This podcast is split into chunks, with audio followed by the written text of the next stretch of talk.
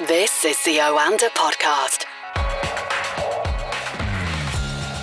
You're listening to the Oanda Market Insights podcast, where we preview and review all the big business and market stories from around the world with Oanda senior market analysts from across the globe. And today it is Craig Erlam in London. Good afternoon, Craig. Good afternoon. Let's start with the markets. Comments from Jay Powell earlier in the week still having an effect on the markets. They're a bit edgy, and uh, it's all about higher bond yields. Yeah, I mean the bond yields have been rising prior to the actual um, address, which is why um, it was so important. The appearance before the Senate Banking Committee on Tuesday, and then the House Financial Services Committee on Wednesday, semi-annual monetary policy report. Uh, we it, all eyes were on that. It was can Jerome Powell appease the markets? Can he be dovish enough to get them back on board and suppress those bond yields once again? And the answer is no. Temporarily, it was a yes. Um, the, he said something on Wednesday which which seemed to just soothe uh, investors a little bit, but it, it's just bounced straight back. And we look today, and we're still seeing the acceleration in bond yields. We're seeing stock markets selling off. The US is um, is not too bad. We're seeing a bit. It's a bit of a heavier sell off in Europe, but this is not just a US yield story. We're seeing yields across the board actually uh, rising um, and accelerating, and I think that's the concern here is this anticipation that we could potentially see higher inflation, which effectively forces policymakers' hands. Uh, Jerome Powell was as dovish as he can be. He talked about how he thinks that, uh, that they have the tools if necessary. They don't think there's going to be inflation. They don't think there's going to be permanent inflation. Um, and, and, and, and that they're in no rush to be tightening monetary policy at all. But um, investors either just don't buy it or they think that he's underestimating the problem at hand. Um, and it's going to be really interesting to see what it takes to actually calm this down, whether it is going to take actual action from the Federal Reserve or enough talk can get it over the line, or if time will just pass and the markets will start to settle down again. But right now, there are jitters. We're not in full, ta- full taper tantrum mode by any stretch of the imagination, but there's certainly plenty of jitters in, in the markets right now. Markets rose yesterday, though, didn't they, after Jerome Powell wrapped up his testimony by assuring the markets that interest rates would remain low for longer, but they're suffering the reverse today. Why was that? Well, it's just simply because the, the markets aren't buying into it effectively. Uh, uh, we look at where yields are, and this isn't just in the US. We're seeing yields rising in the US, the UK, uh, Germany, France, Italy. It, we're seeing them rise all over the place. So this isn't just a US centric thing. So Jerome Powell can say all these things, but if, if, if investors think that inflation is going to rise anyway and that the central banks are underestimating it, uh, or the Fed is underestimating it, uh, and, and think they'll be forced to act whether they want to or not later in the year, then the the wall the, the words kind of fall on deaf ears. Whether it is that extreme or whether this is a, a, a, a number of factors really filtering into this. One is the kind of lack of understanding about what's to come and the kind of fears about what could be and then it becomes a little self-fulfilling when every when you start to see the markets moving and more people talk about it and it kind of it kind of feeds into that. Or whether it's um, whether this is just a sign of the frothiness that's in the markets. There's been a lot of talk at the moment about the fact that these markets are frothy. Uh, we're seeing it about equity markets. We're obviously seeing a lot of speculation. We saw the return of games GameStop this week rallied 100% on on Wednesday and then rallied another 100% overnight on Wednesday night in, in aftermarket hours. Um, so we're seeing, and obviously there's there's still the talk of Bitcoin, which we were talking about last week, surging to new highs again. Uh, there's there's a lot of talk of frothiness in these markets, and the, maybe this yield spiking at a time we're talking about frothy markets. Maybe this just all feeds into the kind of negativity that we see, and what we effectively see over a period of time is a bit of a pullback in the markets. People become a little bit happier, and everything settles down again. Maybe it's going to be more. Maybe this does turn into a full taper tantrum. I think that's what's going to make next week so interesting, is because we're not in taper tantrum taper tantrum mode yet. But if this continues, then it's on it's only going to exacerbate the kind of negativity that we see building up in the markets at the minute. We'll talk about next week in a moment or two because there is plenty going on. But you mentioned Bitcoin. Now, it hit its record high last weekend around the $60,000 mark, but it's not had a good week, has it? No, it's um, so last weekend we heard from uh, Elon Musk, um, just one of these off the cuff Twitter comments, uh, suggesting it is a little high, and all of a sudden the, the, everything started turning, and we started seeing more and more of a sell off. We've had more comments from people that the crypto crowd usually ignore, if I'm honest. So, like Janet Yellen um, questioning its use, uh, usability, uh, questioning. Uh, um, how efficient it is, um, uh, and things like that. And that seems to have weighed on it as well, which is interesting because, like I say, this, these are comments which are normally ignored from the kind of mainstream. Um, Elon Musk's Twitter feed can can give it a kick in either direction, but usually the kind of established elite are the ones that tend, tend to get quite ignored unless they're saying something positive. Um, and that kind of sent it lower as well. And now you wonder whether the kind of overall risk mood in the markets is dragging a bit because it is a risk asset. I mean, it's a highly, highly speculative risk asset, uh, and therefore, if we're seeing markets falling more generally, then you would expect that that will take its toll on speculation as well. Um, so it's maybe this is having an effect. And again, when we're talking frothy markets, there isn't anything frothier than uh, than Bitcoin, apart from maybe GameStop. Indeed. Now, uh, it promises to be a big week next week for Rishi Sunak, Chancellor of the Exchequer, of course, because he's already got his second budget. Um, wasn't long in the job last year. It seems like such a long time ago when the House of Commons was full to the brim, just two or three weeks, I think it was, before the lockdown. It's incredible to think how packed it was, and then within a few weeks, everybody was stuck at home. But this is a big moment for Rishi Sunak, isn't it? And former Prime Minister David Cameron has warned him this week that tax rises, quote unquote, wouldn't make any sense at all. He's compared the COVID crisis to a wartime situation. Uh, this is a rare intervention from a former Prime Minister, I have to say. He says he doesn't believe that taxes should be increased until the UK has fully emerged from the lockdown.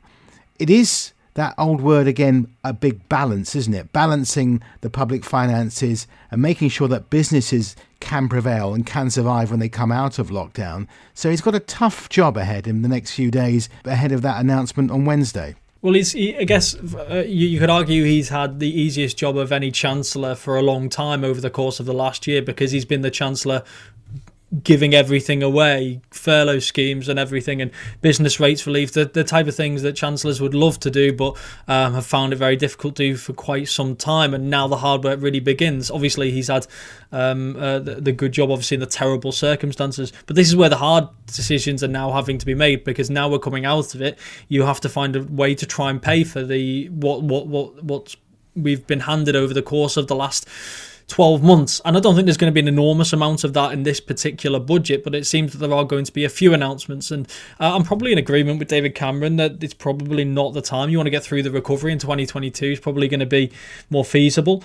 But I think uh, I think Sunak may want to just uh, state his intention, and we may just see some kind of stealth tax hikes, so things that won't affect the vast, vast majority of people, and also lay out plans. The talk being that we're going to see corporation tax, for example, uh, being increased over the course of the next five years, and that's an announcement we could get from uh, the budget early next week. But I think apart from that, it is going to be mostly um, it is going to be most, mostly growth incentives. Again, it's going to be extension of the furlough scheme. We now have a path to exit the lockdown current furlough scheme runs to the end of April.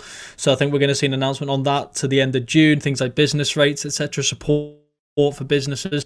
Uh, I think all of this is going to be pushed back effectively to the end of June, and then maybe even some growth incentives as well. So I think there's going to be some uh, tax hikes within this, but I don't. I think these are going to be hikes that are going to have minimal, if any, effect on the vast, vast majority of people at this stage. And it's probably going to be, as I say, kind of taxing by stealth. And apart from that, the corporation tax, I think, is the big one. Uh, and it is a bit risky, but we have to remember that we do have the lowest tax rate of of any of the, the major economies. Yeah, 19%, isn't it? Exactly. And yes, a rise to 25% would be quite punchy. But uh, if, if the US raises their tax rate, it would still, I think, make us the most competitive. So we're not exactly talking anything overly extravagant. Obviously, though, it's not something that the, the Conservative Party in particular is going to back. And to be fair, even Keir Starmer uh, has said this isn't the time for raising taxes. Uh, but even in even in best of times, I don't. This isn't something that the, the Conservative Party is going to necessarily get fully behind the idea of raising taxes, especially in a post-Brexit Britain when the prospect of lower taxes and, and competition was was uh, was kind of one of the things that they they they they saw as a one of the opportunities that we had. Um, so this may send the wrong message, but like I say, a lot has changed in the last twelve months, and the bill has to be paid somehow, or at least we have to start moving in that direction. Unfortunately, because of the amount uh, that this crisis has cost. Don't think I can ever remember a situation where the Labour Party were against tax rises and the Conservatives, the government, were for it. This is a, bit of a one off, really. I mean, with the corporation tax, I suppose you could say, well, it's a tax on profits. It is a, a difficult call. I think 25%, that is punchy. Yeah, and I think this is just one of the areas where the opportunity existed because raising income taxes is a, a, a, lot harder and a lot more politically sensitive. The argument, obviously, against corporation taxes, we need taxes to be low so that jobs can be created so that we can get back to full employment.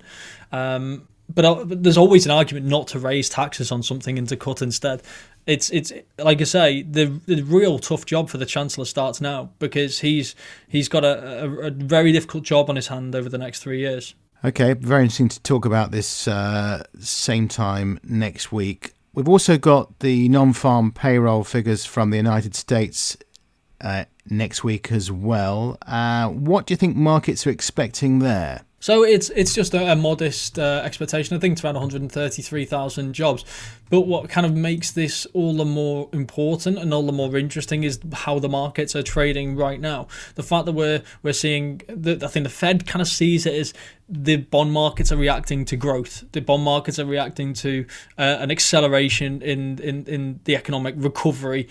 Uh, the equity markets maybe suggest slightly uh, otherwise. Um, but what it means is that we're in a situation come next Friday where we, we could be talking about bad news being good news, good news being bad news again. If we see a jobs report and it's 300,000 jobs created rather than 133, for example, a market's going to celebrate that, or are they going to see that as a sign that further more inflation, that we're that the economy is going to be not just overheated, but it's going to be dramatically overheated? How will they respond to positive news? Uh, that that's, I think that's what makes next week's jobs report all the more interesting. Janet Yellen's already said that with the with the stimulus package that the Democrats are currently proposing 1.9 trillion dollars, that the US could be back to full employment next year. Um, and if the economy performs even better in the short run, then the risk of the economy overheating becomes more feasible, uh, at least. And um, and that, like I say, it, we could just be back in one of these very strange situations where you've got the central bank calling it uh, a, a rec- recovery sign, uh, and you've got the market saying it's an inflationary sign. And when the really good data appears, who's celebrating? Indeed. And uh, the other big story for next week we should look out for OPEC. Are they going to turn the taps on again, or are they quite happy with the way things are at the moment? So OPEC Plus meets next week. Uh, the plus being Russia and one or two others. Um, the two key players, obviously, in all of this are still Russia and uh, and Saudi Arabia. Just to recap, the, at the meeting back in January, Saudi Arabia allowed small increases in production for Russia I uh, and Kazakhstan. I think it was seventy-five thousand barrels, um, so very small in, in in reality. But then to offset that, they actually cut a million barrels unilaterally uh, themselves, uh, and and that w- really got markets on board. It, it sent oil prices rising again, and they they they agreed to do that until the end of March. So now we're talking about the meeting next week, and it's basically talking about uh, April's production levels.